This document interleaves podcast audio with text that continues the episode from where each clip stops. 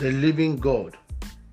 1 Timothy chapter 4 and verse number 10 says, For therefore we both labor and suffer reproach, because we trust in the living God, who is the Savior of all men, especially of those that believe.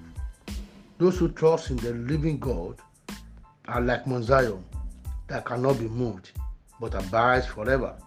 And because you trust in the living God, you shall not be moved, no matter the circumstance.